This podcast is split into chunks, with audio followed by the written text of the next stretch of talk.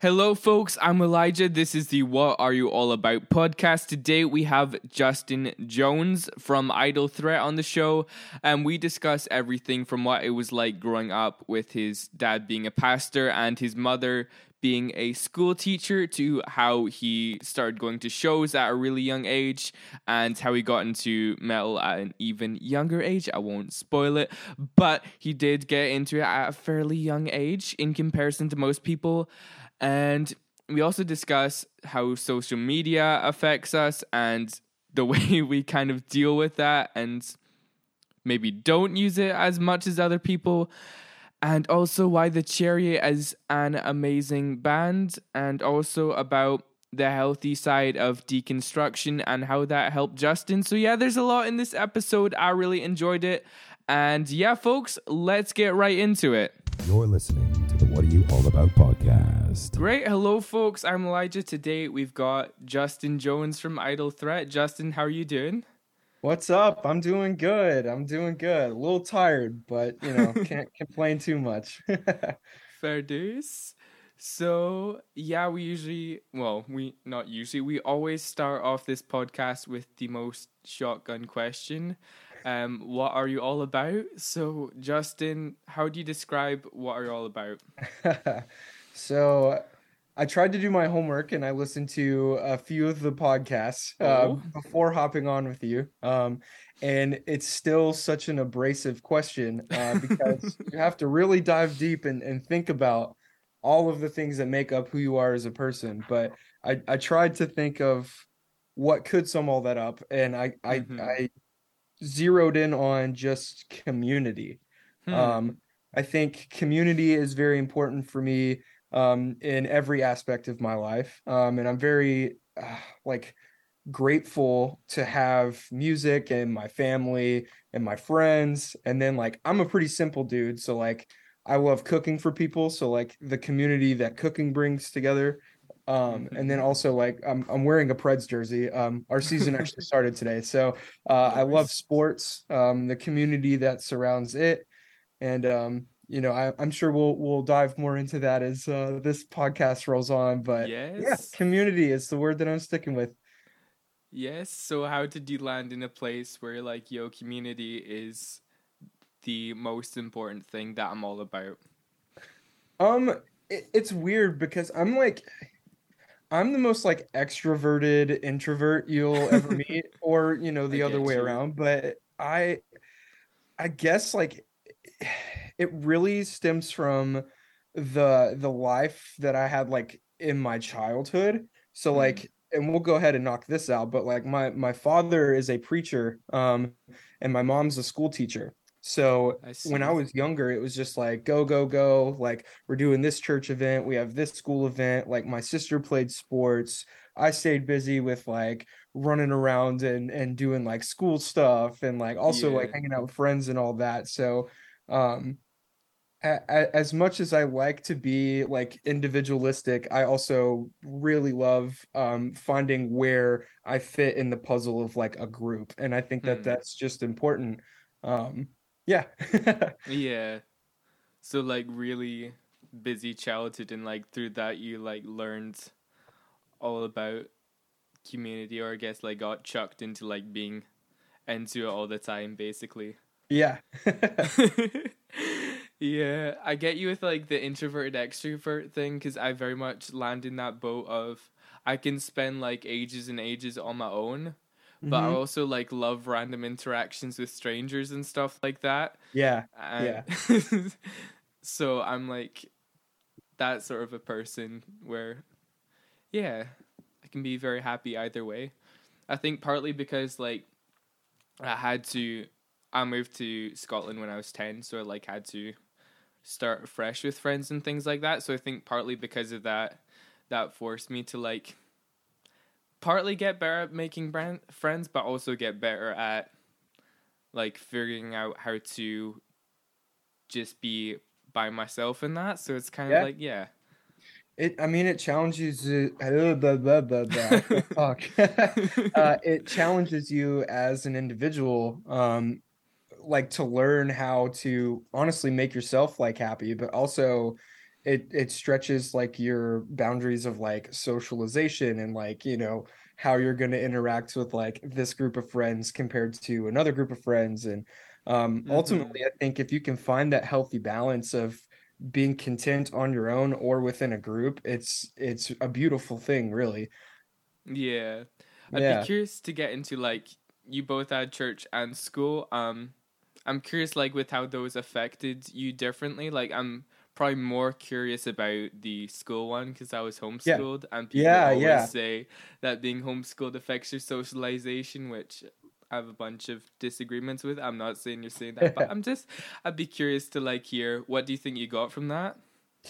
Um, so there's a lot of good and bad that Mhm. came from the school that I came from. Um, I only attended one school um my entire life for well, like elementary, middle, and high school. Okay. Um, I don't really know how they do it over where you're at. Uh, but Yeah. yeah, so I attended one private Christian school all the way through um, kindergarten to 12th grade. And Right. there are a lot of great people there. Um, there are a lot of great teachers that I had, but um, in like a social setting, it, like I said, they're they're just good and bad things. Um, Mhm. but um overall I, I feel like I stayed pretty engaged. Like, you know, I didn't really have like beef with anybody. Um the majority of the time I as an individual felt supported, but I also felt like I was supportive of other people within that system, but I also was Yeah. aware of some of the other things that were like kind of going on, so that that could be a big mess. I know I'm being vague, but if I started talking about my school, it would it would be the rest of this podcast. So um but yeah like in, in in in terms of like you homeschooling i i actually um uh started working at a learning center recently. Um i i used to teach preschool if you can believe that. Um but one of the kids that i have now um i'm doing his homeschooling. Um and he's he's in sixth grade. Um he's like 11 or 12 years old and it's been really cool because I know that he stays engaged with like other groups of people and stuff like that. So like he's playing sports and Yeah. him and his family go to church and you know I know he has friends outside of what his typical school system would be. So yeah, I I, I got your back when you say that you know all the homeschool kids are you know not socialized well. exactly.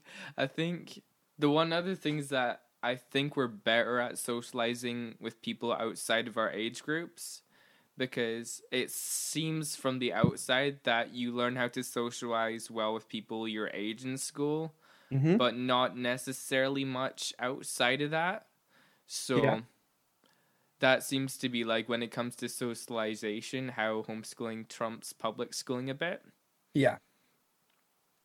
So I totally agree. I think I think it does leave a little more uh, honestly like homeschooling and the pros that it has. It it gives opportunities for kids to be a little more um just like free. I know that's a Mhm. generalization too, but like it's just there there's so much that can go along with a kid being able to ha- be outside of the parameters of a public school or a private school.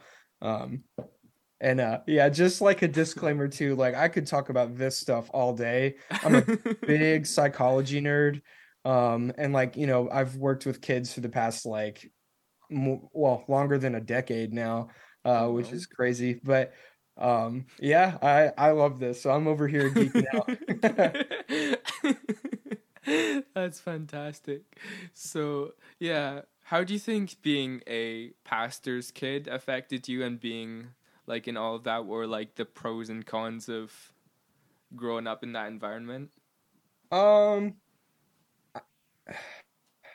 so I'll start off by saying like my my dad is awesome.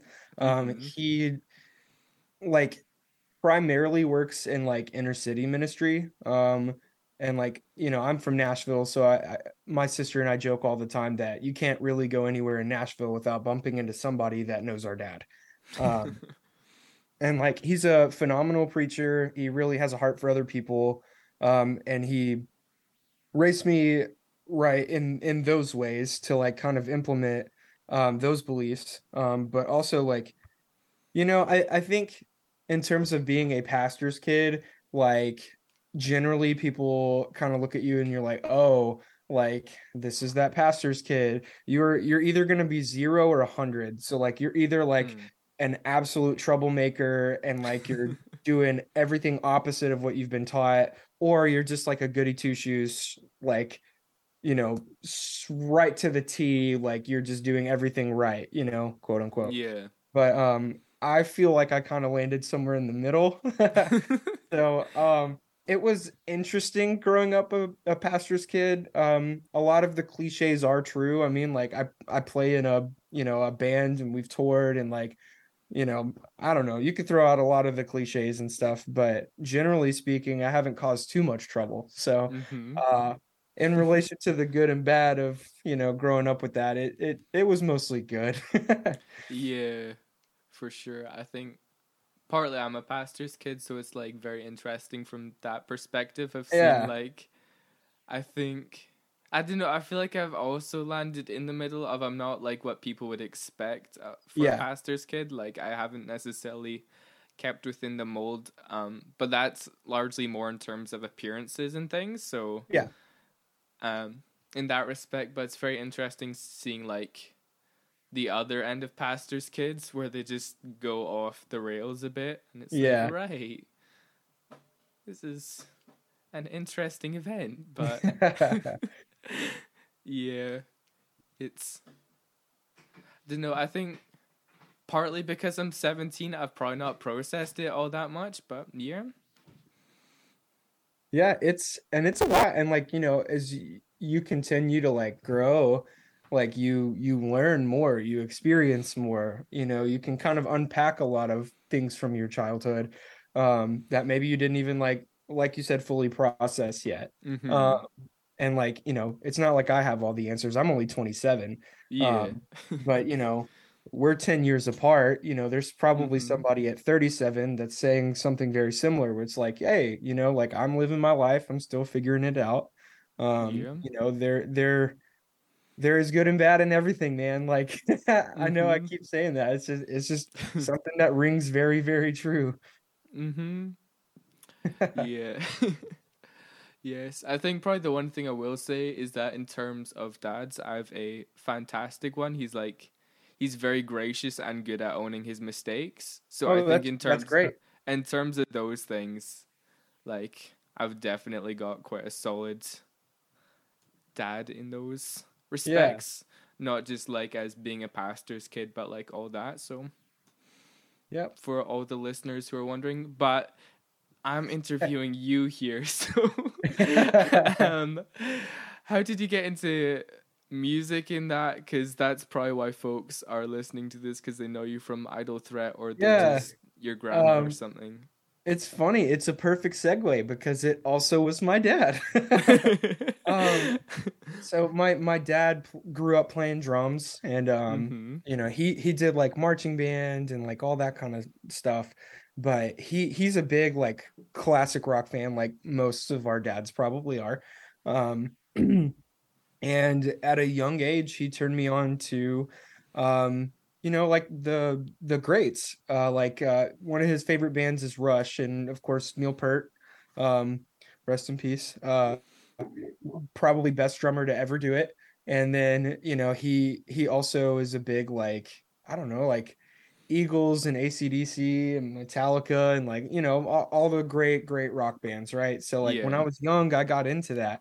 And um you know he would he and I would listen to a lot of music together and I always just you know was I would watch him like he would like play drums on the table with his fingers and stuff like that and like of course then I was getting in trouble at school for like drumming on my desk with my pencils and you know thing th- things like that. So that that's how like the foundation was kind of laid. Um but I'll say kind of shifting into more of our scene Mhm. um, was like the first time that I ever got into um, more of like the metalcore, hardcore side of music. Um, was I had gone with my dad to um, this like like faith like youth conference thing uh, that was in uh, Gatlinburg, Tennessee, and they had like all these like booths set up where like people were like selling like CDs and magazines and all sorts of stuff. And yeah. my mom and I were like walking around and I don't really remember what the booth was, but I remember like looking at CDs and the first two CDs that I bought with my own money, um, I was probably around like nine or ten or something. But I bought um August Burns Red's Thrill Seeker, Yo. um, and then As I Lay Dying's uh Frail Words Collapse. And that is like a turning point in my life, honestly. I'm Uh. I could have been normal listening to like all the all these other like pop music and all that, but that didn't happen. So on that day when I bought those CDs, everything kind of changed for me. So I'm just picturing me seeing a nine year old doing that, and I think I would have like congratulated him and be like, "Keep going down that path. You're doing the right thing with your life."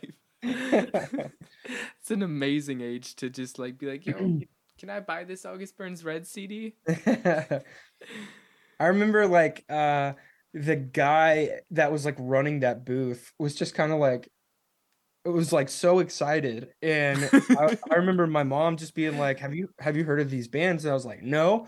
And basically I was like but it looks like you know like a a a nice like heavy rock record so like that's why I bought them um and here I am now yes.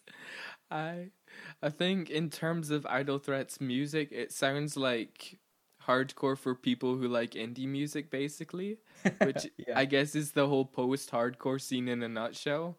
But like it's almost annoying because like the music is like top quality and then I want to show it to my mates, but they won't like the screaming. So Yeah. it's like it's in that boat of things. We we're an interesting bunch for sure. And like, you know, I don't want to sound like I'm like I don't know the right word. I don't want to sound like arrogant or anything, but Mhm. I, I I definitely feel like we're doing something that's very um new. Um I I didn't want to say different, but new. Uh, because we all come from different like musical backgrounds. Like uh, we all have a lot of like favorites that overlap, but we're all drawing inspiration from different things. We're all like influenced by different artists. We're listening to different artists. Um, it it's just very interesting to have that like mix um, Mhm. in a writing room. Um, and I know that when we approach writing songs, it's just kind of like, you know, we're not going, okay, we're making a really heavy song here, or hey, we're writing a really soft song here. It's just kind of like, hey, this feels like this. Let's do this. Yeah. And we have that dynamic to where like we can play the soft songs, but also like we can like have a breakdown here or something like that, you know? And I, I think that that it keeps it fun and new and refreshing and um yeah, so yeah, there's a lot to unpack with that too. So I'm, I'm sorry for dropping all of that, but yeah, like Idle Threat's fun and um it, it definitely is keeping things interesting. So Yes. So how did you get from like being nine and buying August Burns Red and As I Lay Dying to being like twenty seven and playing in a post hardcore band? Um, like, so I was pretty young when I started going to shows too. Um, there was a place in Nashville called Rocketown that I spend I spent a lot of my time there growing up. Um, so like my older sister was kind of into the same music that I was. So like we went to some shows and stuff together.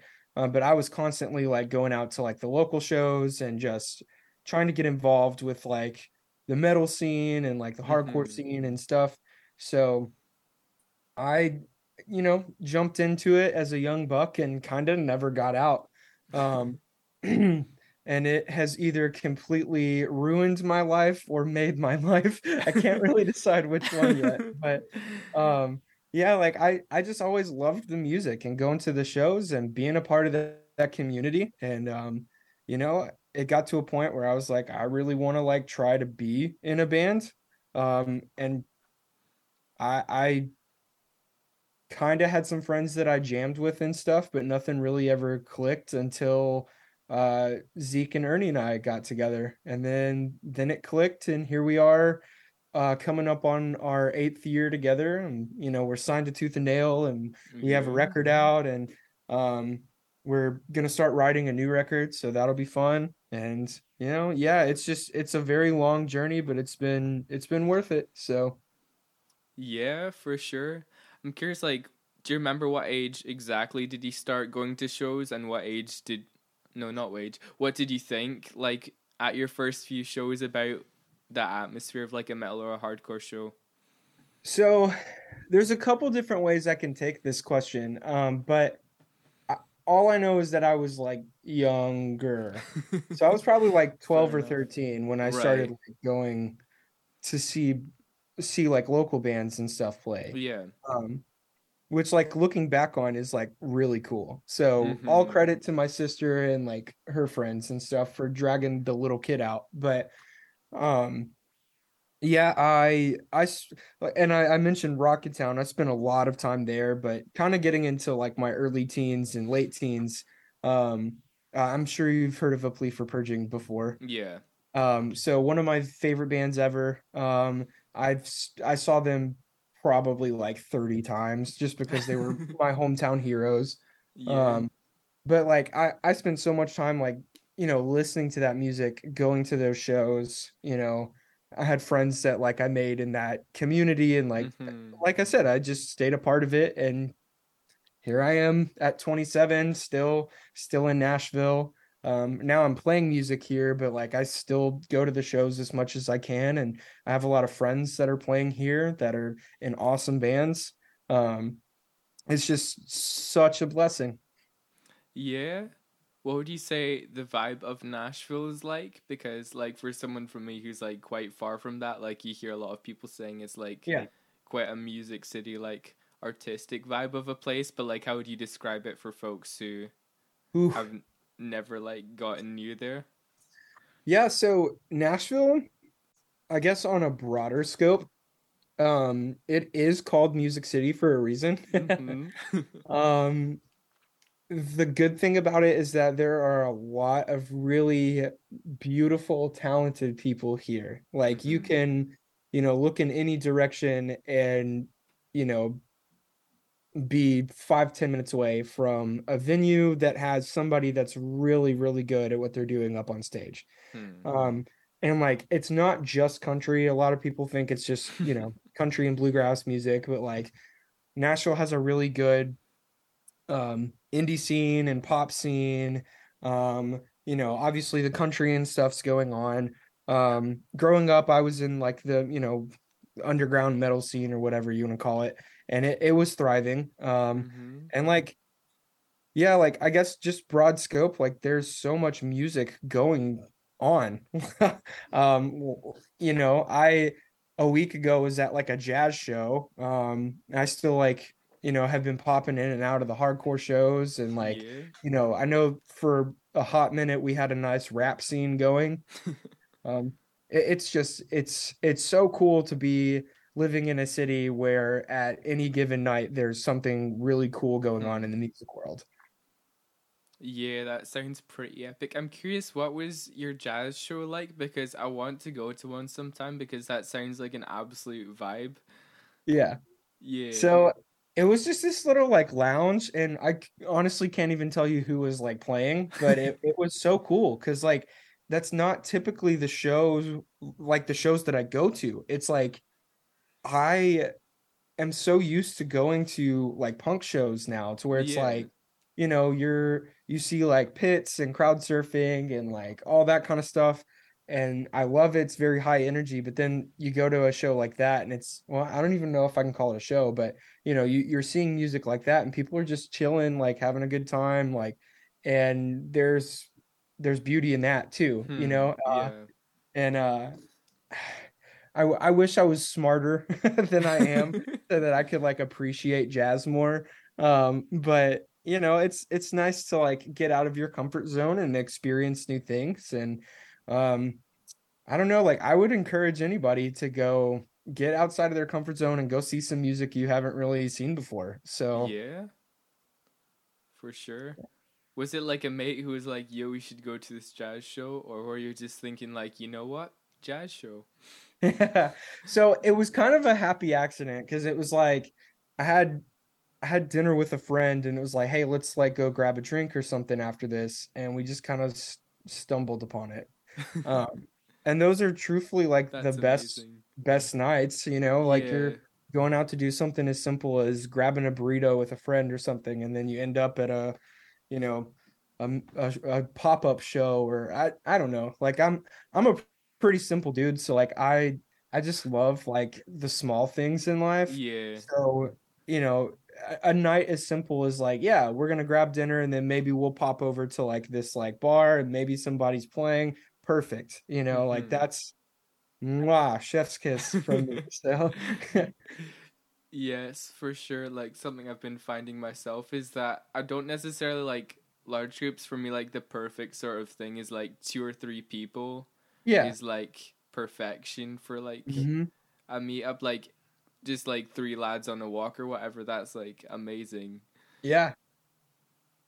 Yeah, my my absolute favorite thing to do in the world is literally just have like like a fire in the backyard with some friends. That's Yeah. that's it, you know? Like there's really nothing else to add to it or anything, you know? You're just kind of sitting out on like a nice chilly night with a fire. Oh, that best thing in the world.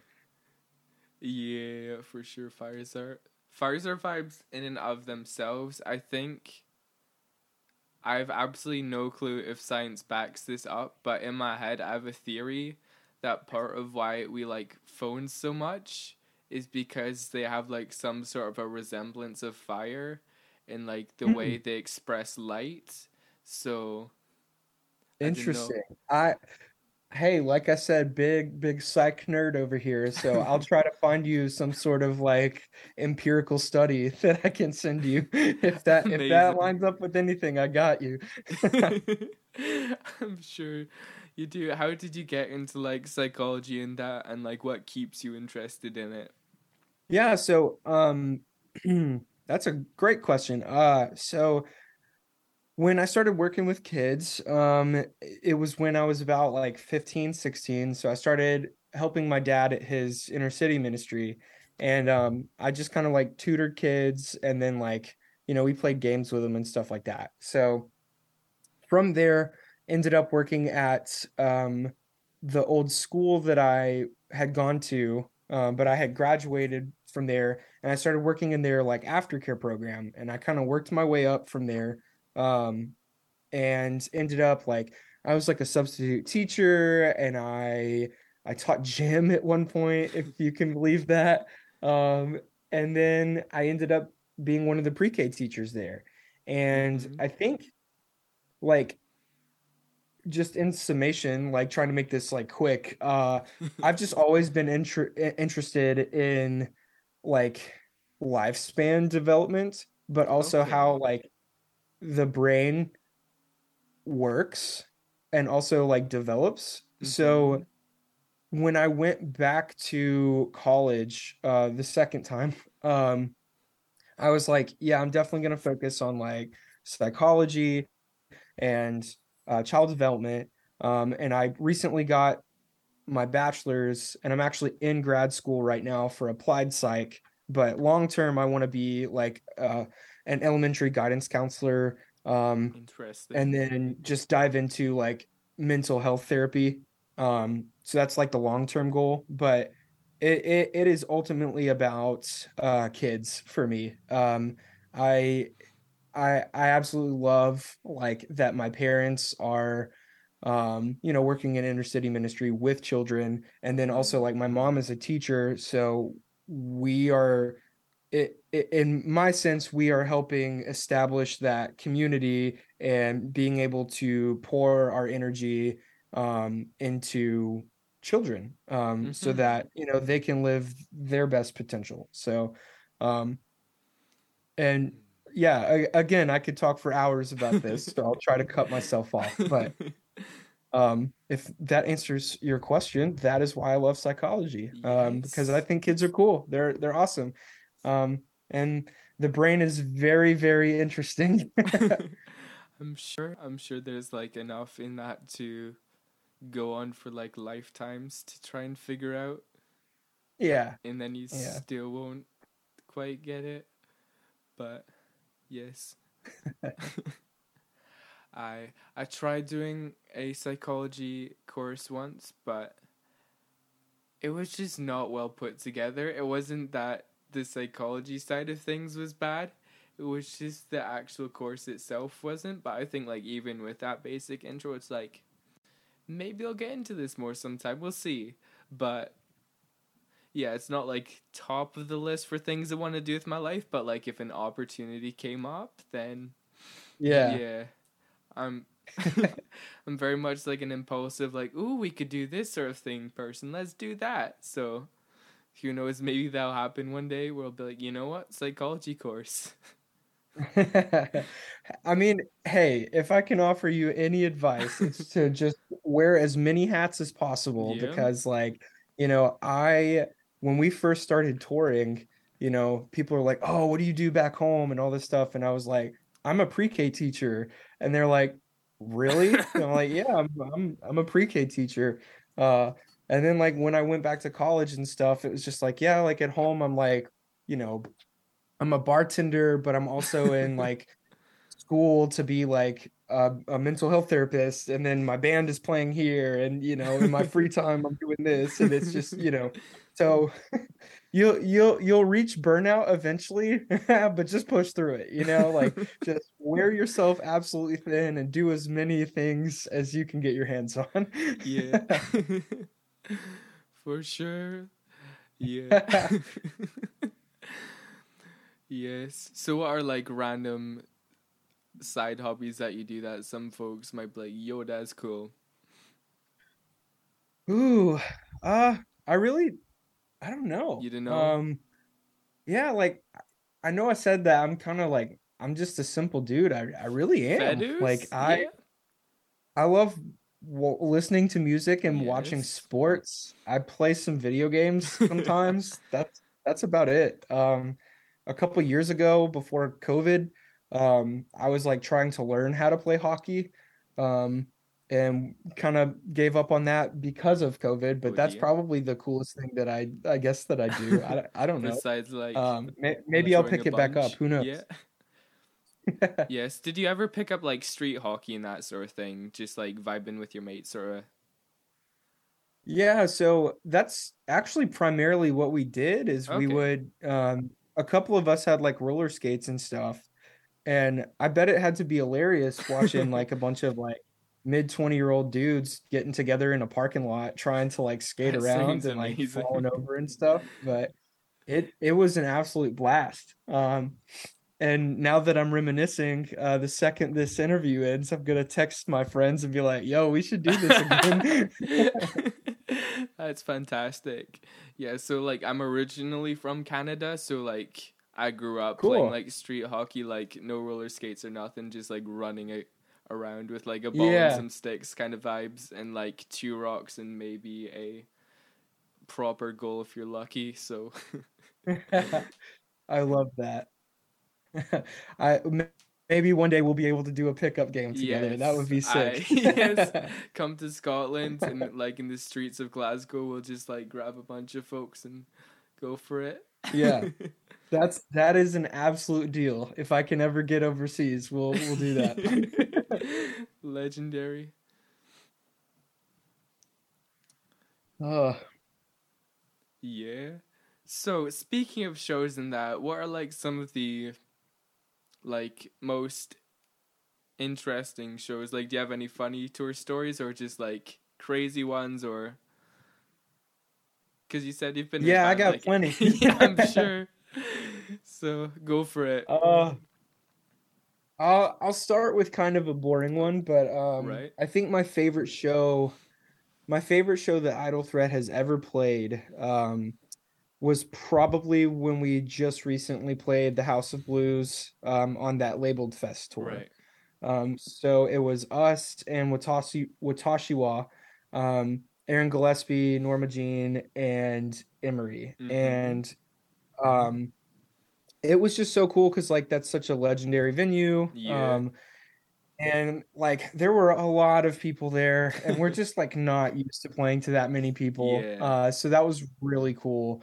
Um, but they that is the most like pampered I think we've ever been to because it was like, you know, we walk into a green room and there's catering and like they just like were so nice to us and there's people like moving your stuff for you and all this and I'm like, "Hey, like I can take care of this. Like you don't have to." And they're like, "No, no, no. This is what we get paid for." And I'm like, "Okay, this is weird. Like do I really not have like I just have to play tonight and then just get to hang out? That's so weird to me. Like we're not working." Yeah. Um but you know, the crowd was so cool. Everyone was so nice. Like San Diego, I had never been there before. It was beautiful. Um, and I just, you know, all the bands that we were playing with, I just love all of them. They're great dudes. They make great music. That's my favorite show we've ever played. Um, but then there's the not so pretty side of things, and there is a laundry list of places and shows that we have had that I just cannot believe uh, I experienced those things. um, sure. but ooh, I I'm trying to think of the best story I can tell quickly, but we um if there's like a long one that's good, go for it. yeah, I I will share um I'll share a, a house show we played in in Birmingham, Alabama. This was like one of the very first tours that Idle Threat ever went on.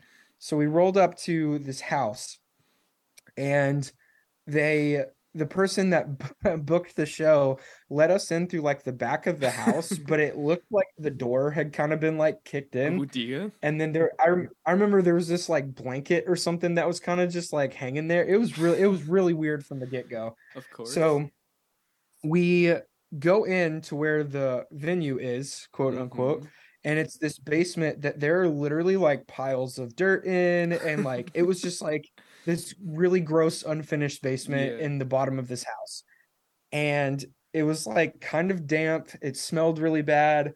Um, within the first like you know 10 minutes there's like this random dude that's like yo like do y'all have any like acid and we're like uh no like i got some beef jerky in the van that you can have but like um and then like no one came to that show. Mhm. uh i'm just gonna hit the high points but like no one came to that show. Um there was like a fireworks show outside going on. Um one of the guys in our tour party got absolutely Oh, hammered so we were like kind of babysitting him all night. Of course.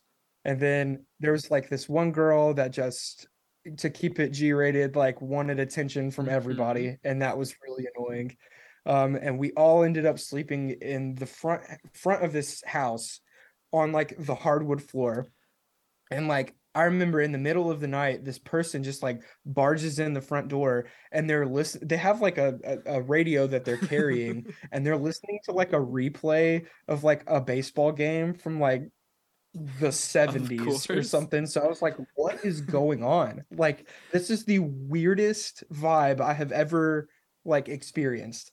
Um, and then there's some other crazy stuff that happened with that Mhm. show too, but it, it's just like th- those are the types of shows that hits you when you're playing them. That's like, oh my gosh, what? Like, why am I here right now? This I'm is this is real. No, no one else is doing this. Yeah. You know. Yes, house shows are such like an interesting concept because it's like something that only really works in like the hardcore scene when you have like a group I of agree. folks like that. like if you Yeah. imagine pop artists trying to do that, no way that'd work out. Yeah. And like, you know, just for some redemption stories, like, like we've played some really weird places that were really Mhm. sick too. So like we played um uh in southern Illinois, we played a, a house that they called the cesspool, um, which literally the basement had flooded the night Wow. before. So it was like super super damp down there, but they packed like 80-ish people into that Mhm. basement and everyone went nuts for everybody. That so is that was like really, really cool. That's fantastic. I think the Zoom meeting's about to time out, so I I was, I, I so I, was gonna think say I'll that. just kill it and then start a new one. You're listening to the What Are You All About podcast.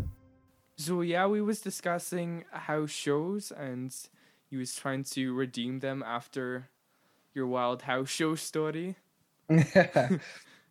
yeah, and you know, I've seen a lot of bigger bands play house shows too Mhm. that that were awesome. Like Yeah. you know, I've seen counterparts in a house. I've seen Gideon in a house. I've seen Knocked Loose in a house. Yo. Like it, it's wild, man. Like if you if you can get that many people that you know love your music in a small space like that, it it Mhm. really is something special. I'm um, sure. Yeah. So like, where you're at, do y'all do house shows and stuff? Not that I'm aware of, though. That's probably be- partly due to the fact that I'm not a part of the scene enough. There is a Okay. video though of the Chariot playing a house show like Oh, 40 seen it. minutes from me. So that that that's like the one thing where I'm like, they must be happening. That was like what? It was probably at least 10 years ago, probably more that that happened. But like that's like maybe 40 minutes from me. So Yeah, that's oh, man, and, and I could talk about the Chariot forever too. uh, one of the best bands to ever do it. I have a giant Chariot tattoo on my thigh. amazing. Um, you know, man, I could. Ooh, David Kennedy, one of my favorite drummers ever. Um, you know, and also like just to follow all this stuff up with, with talking about the Chariot, like I also really love 68. Um, yeah. and David's band, uh, The Threats. Um, Fever's pretty cool. You know, like I pretty much everything those guys have touched, I just love. hmm Yeah, I with the Chariot, like I really love the album Long Live, but I've just like struggled to get into their other music, not because it's bad, but it's just like it's not sticked if that makes sense. Like it's like tunes where you're like this is a vibe, it's just not sticking in my head. So, So, I'm go, go ahead, sorry. so like the album Long Live, like I know like all the songs really well. And then like the rest of that, it's kind of like I want to get into it. I've just not done that yet. Yeah. I so the the chariot it's such a big entity to like break down. um I'm sure. but but also they were such a live band. Mhm. Like their records are great and I I do think that they wrote good songs, but it's like if you really never got to experience them live, it Yeah. doesn't really click the way that it should. Um and I'm assuming you never got to see them, which is a No. bummer. Mhm. But like yeah, tears are streaming down our faces right now. Um but like that band it, it, it scratched an itch for me even at a young age where like I believe that like music should be so creative but also like it, it should push boundaries to Mhm. where like like I mean you could throw out the cliches too like sometimes they weren't even like playing their instruments they were like throwing their stuff around and like jumping off stage and like all this stuff but sure. there there's something so cool about that to where it it really did go against the grain and like I think a lot of hardcore and like metal bands are able to do this to where like they're not really technically like playing their instruments as they should quote unquote Mhm. um they're being a little more creative um and expanding the world of music rather than just playing you know we're going to play to a, a click and we're going to do these like scales and play these notes and all this stuff.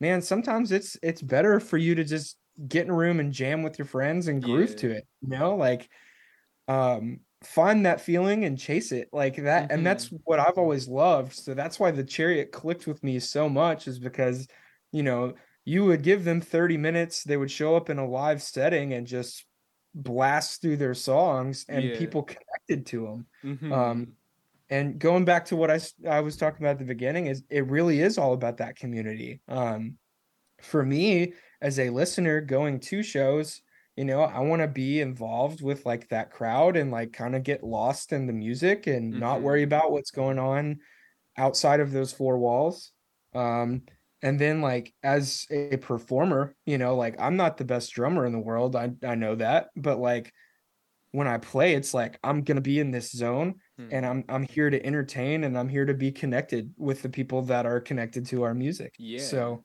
um and I joke all the time that I want to write a book that that's like the Chariots philosophy with music and how it like integrates Yes. with like all these other musicians and That'd stuff. so good. we'll see if I ever get to that. Yes.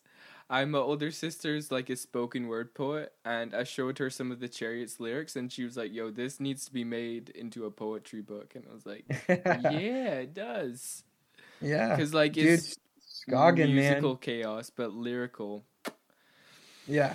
Absolute genius. Mm-hmm.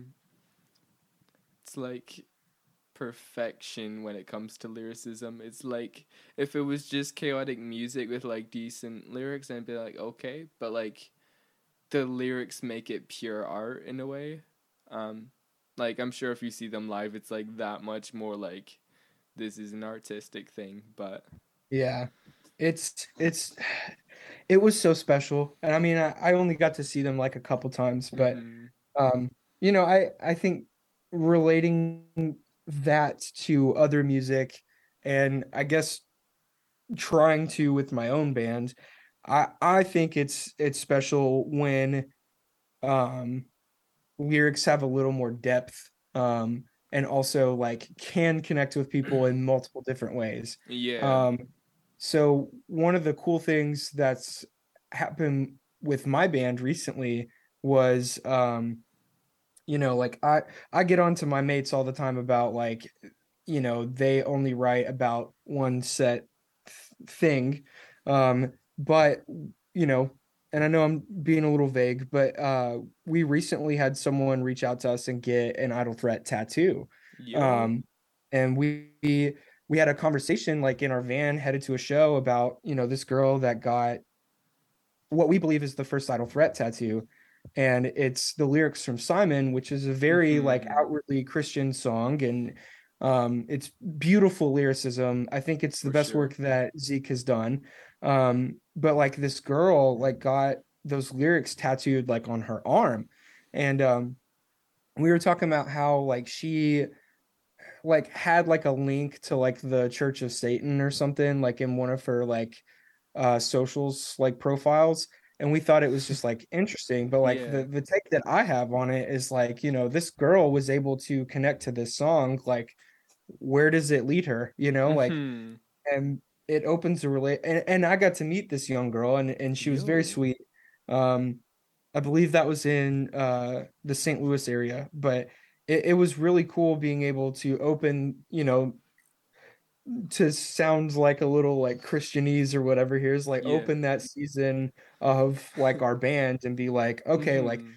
this is connecting with somebody maybe our views don't align but like this is something that is beautiful and is Mhm. open to discussion for, for further you know uh opportunities to connect with people so Yeah, for sure. And like with Simon, I think the amazing thing about that song is like like you said, it's just like a work of art lyrically. Like musically it's like it's good but like stripped back, so it's like it works well Yeah. in that respect, but like lyrically it's it's such a fresh take on like Jesus and his disciples and how that relationship worked out in that. So when I first heard it I was like, yo, this is a good tune.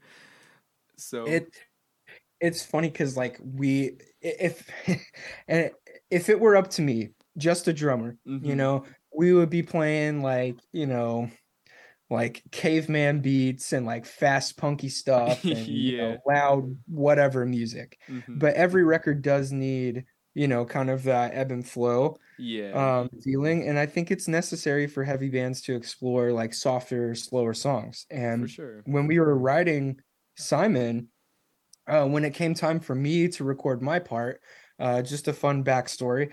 Um, I had to record it in three different places uh, in the studio because we used a giant like uh, like concert bass drum. Oh, so wow. I was just hitting that like one note, like I was sitting in the floor of the studio, just like hitting this bass drum over and over. And then we had to record the snare and the hi hat separately too. Um, yeah, so it, I was bored out of my mind. I'm sure. So I, I remember getting through this song and being like, oh my gosh, people are gonna be skipping over this and like i still like call it like our our skippable song Mhm. um but like i remember hearing the final version of that song and being like dude this is this is zeke's best work like Mhm. by far um and it, it's connected with a lot of people too like christian or not christian i think that's that's great like that's why you're well that's why i'm making music is just to make that connection with people like Mhm. you meet me where you you're at i'll meet you where you're at you know like um did i say that right um but you know it's kind of like that whole like come as you are thing you know like you, you just want to be there for people so For sure. And then kind of segueing into this, usually we get into like folks' faith journeys at like the very beginning of the episode. But Yeah. like we've barely gotten into that. So I'm curious what would you describe your faith journeys like? Like when Okay, would you say um, was like an age where like you probably like always believed it from the start, I'm guessing. so So i will say or anyway, go for it. Yeah, like as a fellow uh preacher's kid, I'm sure you Mhm. know how it is, Yeah. but like I was I was kind of born into this world and For sure. I you know, went through all the basic like like churchy uh upbringings, I guess, Mm-hmm. but it didn't really like I think the the more like intellectual side of Christianity didn't really get to me until you're like old enough to be accountable for like you know what you're learning what you're doing what you're engaged in um because like when you're younger i mean i obviously don't know how exactly you grew up but like with me Yeah. it was like i was in you know a, i went to a christian school you know Mhm. we had uh sunday morning services sunday night service and wednesday service and since my dad was the preacher we never missed it Mm-hmm. um and then also like my extracurricular activities were probably involved with church and all that so it was always just like a part of me and there's not really ever been a time in my life i didn't consider myself a believer mm-hmm. um but uh looking at just like high points like i so towards the beginning of covid um what that was like 2 years ago what a blur um but that was when i actually was like baptized because that's You. what's super important in like the church of christ and like for me kind of being the quote unquote rebellious kid i was like i'm a christian. I i believe that you know this is right this is right this is right but what you know what are the traditional things that i believe in and what are the like non-traditional like more progressive things that i believe in? Mhm. and sifting through all that it was like yeah i'm i'm going to do this but i want to make make sure that there is a right time in my life to do that. And it wasn't until i was like 24 25 uh that i that i made that step um and ironically enough like it took me um like leaving the church and Mhm. uh a lot of people think that this is an ugly word but like took me like deconstructing my faith yeah. uh to be able to remain a believer truthfully Mhm. um i say a lot of times um to a lot of people like i think if i had stayed where i was at i probably would not be a believer anymore. Mhm. but i left the congregation that i was attending and i spent more time outside of church with more christians and with uh more non-believers as well. Um and i think you do a lot of growing um when you kind of can step back and deconstruct some things um yeah. and i know that that's a very loaded conversation for a lot of people um but yeah like i i think if i hadn't left the church i wouldn't be a believer anymore Mhm. um but since i was able to step away from where i was going that like my faith is stronger than it ever Mhm. has been um and you know i don't think that we have all the right answers i think we have a good tool to tell us like some things but Yeah. you know uh that's pretty much the quickest way i can go over like my faith journey you know? Yeah, um and it never really ends. I, I mean i know i'm for sure. you know everybody knows this you know? Like it's it's something that continues until we die you know? Mhm. um, yeah. And as scary as it is it's also a very beautiful thing too. So um you know i i think ultimately like there there is a god that created us and loves Mhm. us and that jesus was a very good example and we should try to live like christ um and if those are the brass tacks that i'm living by then you know it's a good thing you know Yeah. For sure. What would you say are like some of the more traditional things you held on to, and what were some of the more, I guess, progressive, as you called them, things where you're like, I think that's the right way. Yeah so like i i really love um like music obviously Mm-hmm. um but you know i grew up in a pretty conservative like southern church of christ denomination and oh like the majority of those people are against like instrumental worship and stuff like that Mhm. and relating it to i guess worship but also like the music that i play i believe that those are forms of worship so like when i was younger i would go to like you know some of these shows and um like i in particular um i'll, I'll mention for today and Yeah. silent planet um there there are some things that i can't describe Hmm. other than worship when I have felt them at those shows. Yeah. Um, There are sometimes that we're on stage playing and it feels like worship. Um, and I believe wholeheartedly that that is something that is taking place. Mhm. Um, whereas the more traditional, like Southern Church of Christ view is like, you know, if you're playing like instruments in church, that it's like quote unquote wrong. And I Mhm. don't believe that. I just don't. I let that go from my childhood. Not that I ever adhered to that belief, but it was just one of those things I was like, I have felt this and come to know this. I feel that this is right. Like, and yeah. and you know what I've read from the Bible and what I've you know experienced and all this kind of stuff it fits with this uh sure.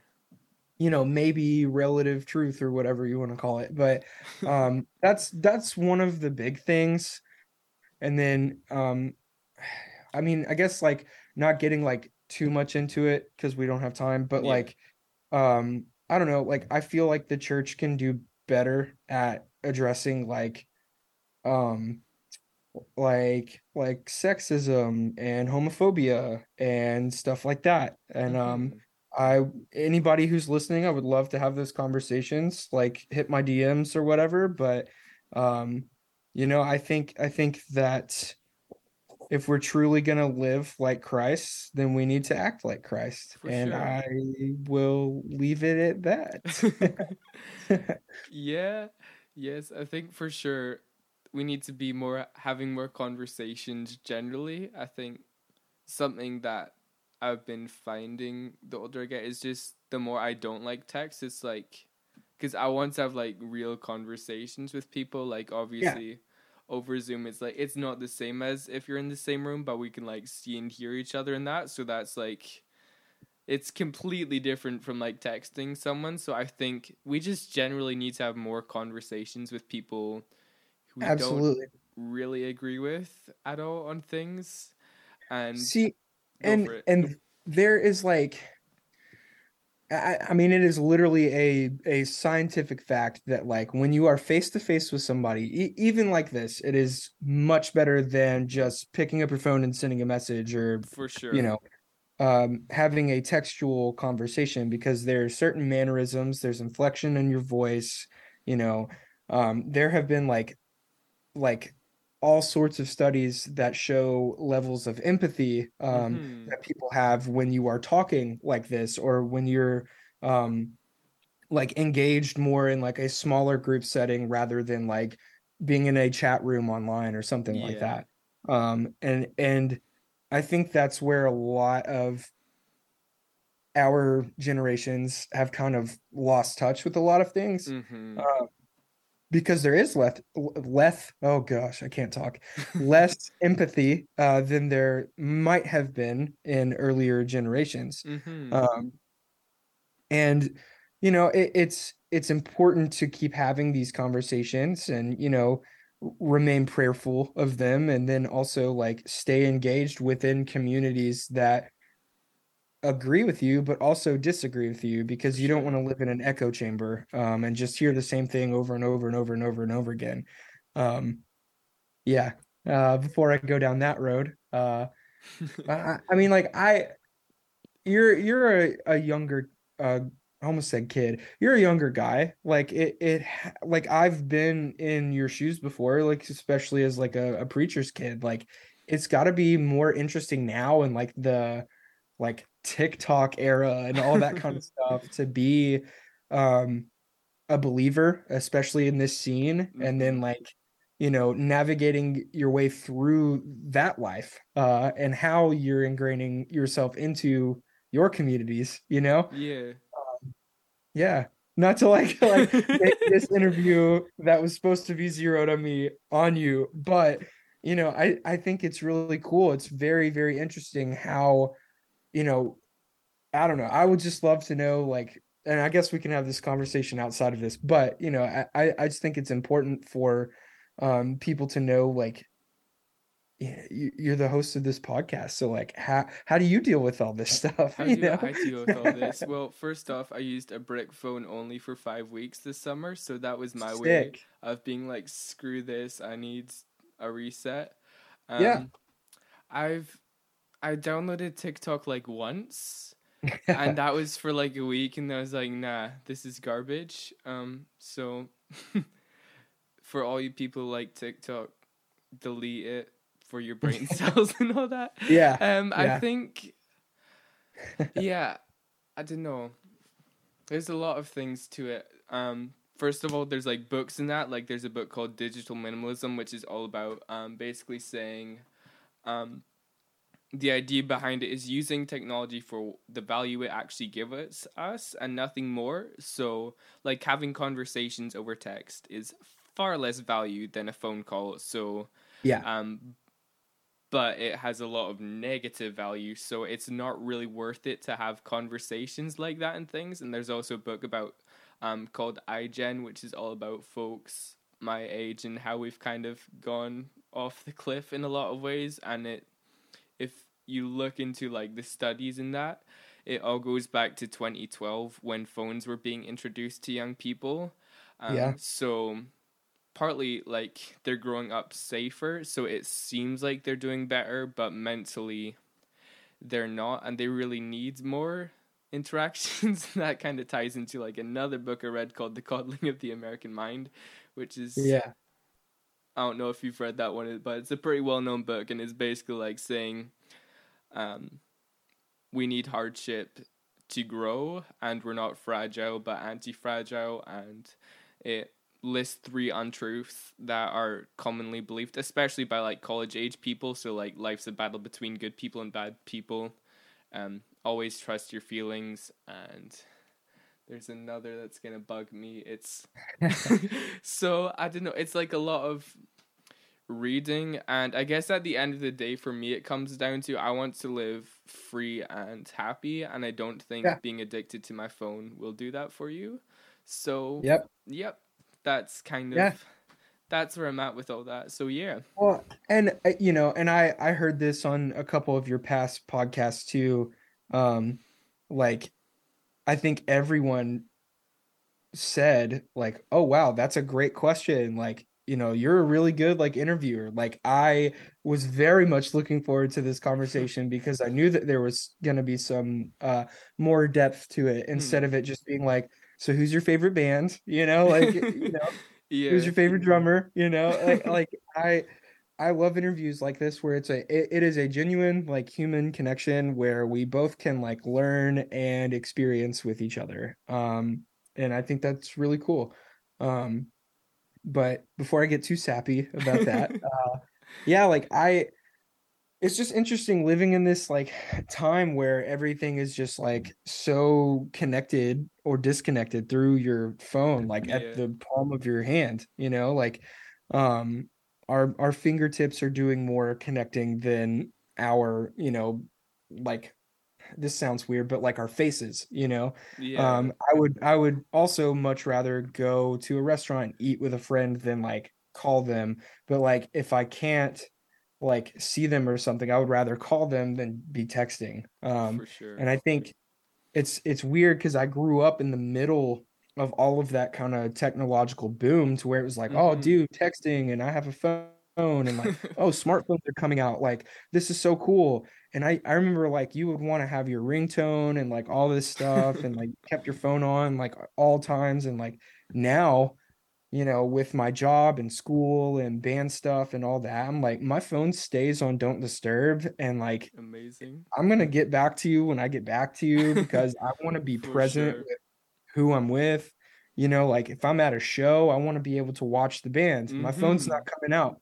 Maybe I'll take like a quick video or a picture or something like that, but like, you know, everybody who's listening to this, put your phone down at shows. Go jump on somebody, go sing with somebody on stage. Like, oh man, like put the phones up. It, it's killing me.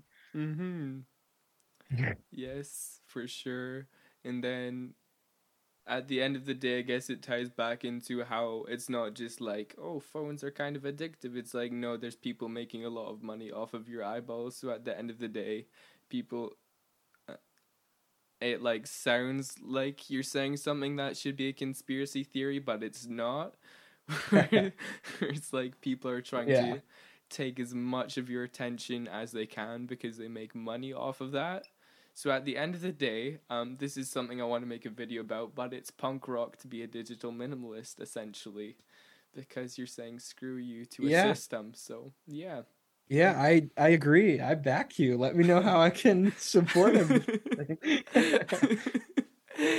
so, yes, my brain thinks about how different things are punk rock. For example, lollipops, because first off, it's a form of intaking sugar that goes against consumerism because it's a bit slower and it doesn't necessarily satisfy you in a way where you would expect like a complete like instant hit. It's more of a like slower, more subtle sort of thing. Yeah, it's Second your off, delayed gratification. it's a bit more like that. Like it's not like it's like not like you're it's not not like you're eating something sweet, but it's not like nom nom. I want to down this whole bag of things. It's like more slow and it's not quite as consumerist.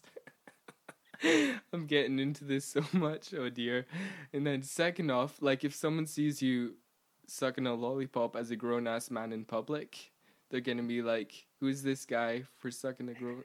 uh, uh, no, sucking a lollipop in public, and it's like someone who doesn't care about what you think because they're going to live their own punk rock life. So yes, Yeah, it it absolutely is. There's no middle. It's either they're the coolest person ever or it's a weirdo. Like yeah, yes. So yeah, it's starting to get a wee bit late here, so we're gonna have to like kind of wrap things up. But I want to. Well, I've essentially got three questions for you, but like the main like Yeah. conversational one I want to end on is what's something that's been bringing you joy recently? Wow. Um honestly, I think it's and this might be the the dumbest answer, but kind of like I said earlier, like I love like fires and sitting around Mhm. fires and chatting with my friends and stuff. It's some of the best conversations you'll ever have in your life. Um but it is fall now um Yeah. here in Tennessee and um like, you know, uh the Preds just played their first hockey game. So um, I'm gonna say that what's bringing me the most joy recently is that it's fall and it's hockey season, and like I know that I'm gonna be sitting around a fire watching a hockey game with some of my best friends, you know, having a couple beers, hanging out, having good conversation, and that's that is the sweetest thing in life to me. Um, so that that is definitely something I'm very um cognizant of and very very much full of joy that I get to experience this. Yeah. Um, yeah. For sure. That's amazing. So, like, the other two things are what do you want to plug and what do you want prayer for? Oh, beautiful. Um, so plugging wise, just listen to Idle Threat. Um, Yes. follow us, you know, like I guess on a personal level, follow me. Let's, you know, connect about something. Um, uh, we're writing a new record. I don't know when that will come out or anything like that, but hopefully we'll be playing shows uh soon.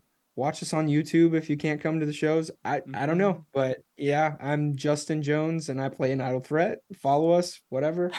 Um, and then um, I think prayer. I just for I don't know. I don't know. That's uh, eh, I don't know. um, on a personal level, like I'm just I'm in a really great spot in my life, and I want to remain grateful um of all that the Lord has given me or, or the opportunities provided for me. Um, but also like I don't know, just like pray for Idle Threat and our um growth and our connectivity to the communities that we have. Um and yeah, I hope that was a good answer. I don't Um, think yeah. there's a bad answer for that. I think I that's agree a, with that's you. a very valid answer for what it's just hard when you get put on the spot sometimes, you I'm know? sure. Yeah. yes. Thank you so much for coming on. This has been great. Yeah, thank you. I've really enjoyed this. Yes. Maybe you'll come to Scotland sometime and we shall have a game of street hockey. We're gonna play street hockey. yes. Aye. All right, man. Well, you take it easy. And um yeah, do you have everything you need? yes. This has been good. It's Yeah, quality I love it. content. Yeah. So are so you're like about to like go to sleep or Pretty much. Like I'm upstairs and like all my family members upstairs are in the stage where they're trying to sleep. So Ah, gotcha. Yes, exactly. So Yeah, because it's like middle of the day here. I'm like about to like go grab dinner with a friend, you know? Like we're yeah. not winding down just yet, but it, it's absolutely cool to me to be talking to someone on the other side of the world right now. Yeah. So yeah. yes, it's like ten thirty here, so it's like late. So yes. Uh, well, I won't keep you up too long, but I really did appreciate this. Uh, let me know when it drops you. and I'll share it around. And uh, I think you're doing a really, really cool thing with this too. So Thank you. yeah, man. Thank you so much for coming on. Of course, of course. God bless, dude. Yes, you too. Take it easy. If you listened all the way through that, thank you so much. It's always a bit weird ending podcast, but I feel like that one felt especially weird to end because I don't know, just something about it was like it was a good one. Um so yeah, I really enjoyed that. And also with the coddling of the American mind, the one untruth in it that I forgot about in the podcast is what doesn't kill you makes you weaker. So Right, anyway, you should all read The Coddling of the American Mind. And yeah, if you enjoyed this podcast, please share it around. We're not a very big podcast, it's pretty tiny. So, yes, that'd be much appreciated. Thank you for listening. There won't be an episode next week because I will be on holiday without my phone. But yeah, see you guys hopefully in two weeks. And yeah, thank you so much for listening.